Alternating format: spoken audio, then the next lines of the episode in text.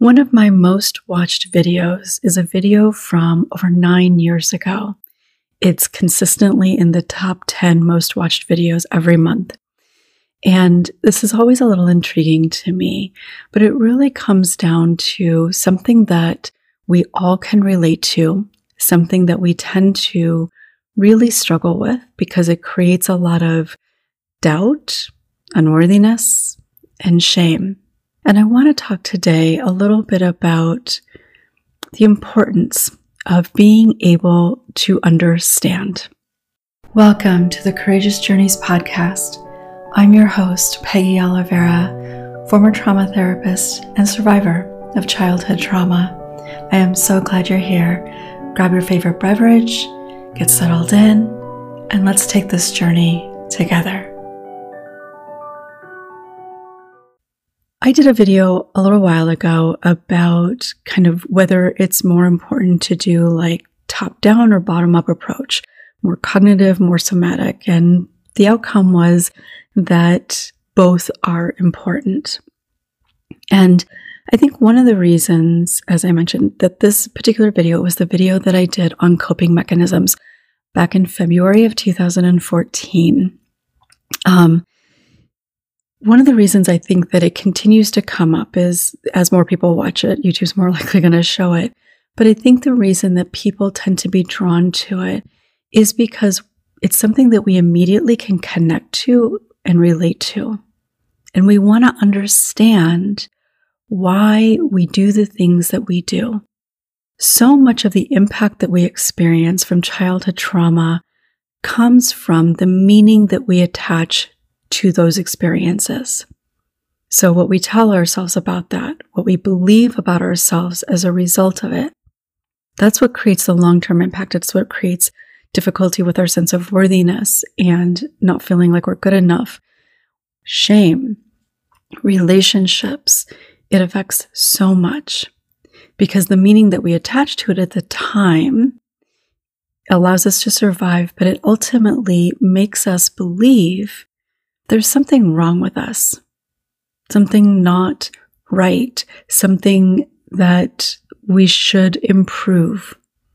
So, in watching a video on coping mechanisms, because we all cope, no matter how your coping might look, we all cope. There's healthy coping and there's unhealthy coping. And most people cope in unhealthy ways, at least at times.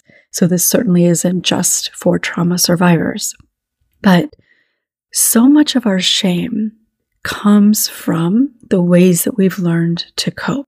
And I have talked about this many times in different ways on different um, episodes. But because it is such a significant source of shame, we want to understand it.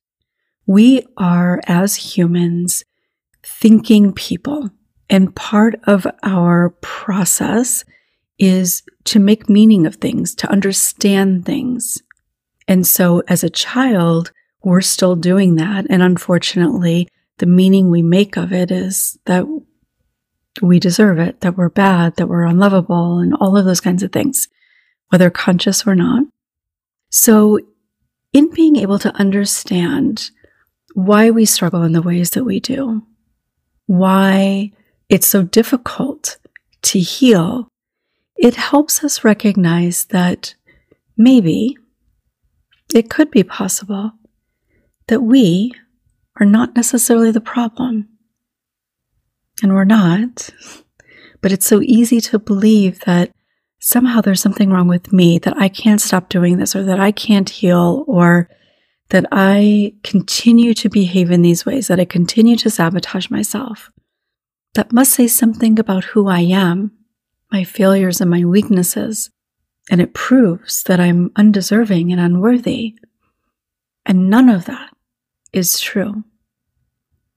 So many people go into the mental health field as a result of trying to understand, make sense out of their own experiences. Again, whether it's conscious or not, sometimes it is, sometimes it isn't. For me, it wasn't really conscious when I started.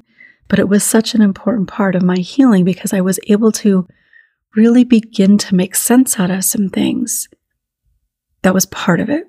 There was much more healing that had to happen. But when we can understand things from a intellectual place, it gives us a bit of a foundation to lean into that maybe it isn't just me. And not just me that's struggling, but maybe it's not really about who I am. Maybe this isn't a, a character flaw. Maybe it's not weakness. Maybe it's not because ultimately I don't deserve to heal. That gives us the ability to recognize that we are not our coping mechanisms. So to be able to look at whatever that might be, whether it's an addiction or just kind of an unhealthy pattern that we might get into in regards to coping mechanisms, when we can recognize that these are things that I developed as a way to cope, the same ways that millions of people learn to cope then it can feel a little less judgmental because you likely aren't really harshly judging other people. You likely have compassion for them. You understand how they might be struggling. But with yourself, you criticize, you berate, you judge, and you shame yourself for the same things. Our ability to learn to cope in the ways that we did when we had no control over our lives, when there's a good chance the really painful, traumatic experiences that you're having wasn't just one time. It's quite likely, if you're watching this, that it was something that happened certainly more than once maybe in different circumstances. And when you can begin to recognize that those coping mechanisms developed as a result of your innate capacity to not only survive, but cope in a way that allowed you to get up every day, put one foot in front of the other, and carry on.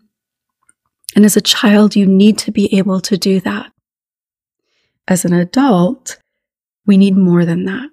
But when you're just trying to get through every single day, that's all you have the capacity for. There is nothing to feel bad about in that. You survived. You found ways. Your mind and your body instinctively knew how to help you get through each and every day even if some of that was unhealthy. You were able to do that, and I know that because you're here watching this video. And you're watching a video about impact and healing from childhood trauma. So there's at least a part of you that knows that there's more waiting for you. There's a part of you that knows that all those things that you've told yourself, all those things that are lies that you've believed about who you are, there's a part of you that questions that. And that is your strength and resilience. And that has always been within you. That strength and resilience is what helped you cope. And now that strength and resilience is helping you recognize that there is more waiting for you, that you are not unworthy, undeserving, never enough. You're not weak. You're not bad. And that none of this is something for you to be ashamed of. What we made ourselves believe as children served a purpose. It helped us literally go on day after day. But so much, virtually everything that we told ourselves about those experiences, about who we are, all of it was lies. But it helped us go on day after day. And it's time now for you to release all of those lies, for you to step into and recognize, feel grounded in the truth of who you are strong, resilient, courageous, powerful, worthy, deserving, and always enough. Take that in because it is meant for you. It applies to you as much as it applies to the people that you care about, to the other people that you can look at and say, well, yes, of course, for them. And then you come up with that reason for you that it's not true. That's just those lies trying to keep you from trying something different, from believing in something different about who you are. But it's safe now to let go of those coping mechanisms. It's safe to let go of those false beliefs and really open to the truth of everything that is good within you. I'd love to hear from you. What is present for you right now? What do you notice in your thoughts or in your body? There might be kind of a strong reaction. There might be a lot of kind of um, pushback in a sense, like all the reasons why it's not true, all the reasons that I don't know what I'm talking about. There might be a lot of emotion that's coming up. And if there is, if there's a lot of emotion, whatever it might be, just see if you can let yourself be with it. If it feels comfortable, maybe even putting a hand over your heart and just letting yourself connect to that truth. Because that emotion is about you opening to the truth of everything that I was just saying. And if there is some resistance to what I'm saying, that's okay too, because that's just another way to experience it. It's those beliefs letting you know that it doesn't feel safe to open to those possibilities. And that's okay. We all go through those processes, those periods of time when we're when we can't allow ourselves because it's too scary. The resistance itself serves a purpose, it's to protect you. Now, of course, ultimately it isn't protecting you, but your system doesn't know that. It can feel scary, vulnerable to open to something different. So just notice that it's there and maybe let yourself consider could it be possible? Could it be possible that it could be safe? That I might be safe? And allowing myself to consider that I am strong, that I am deserving, that I am worthy.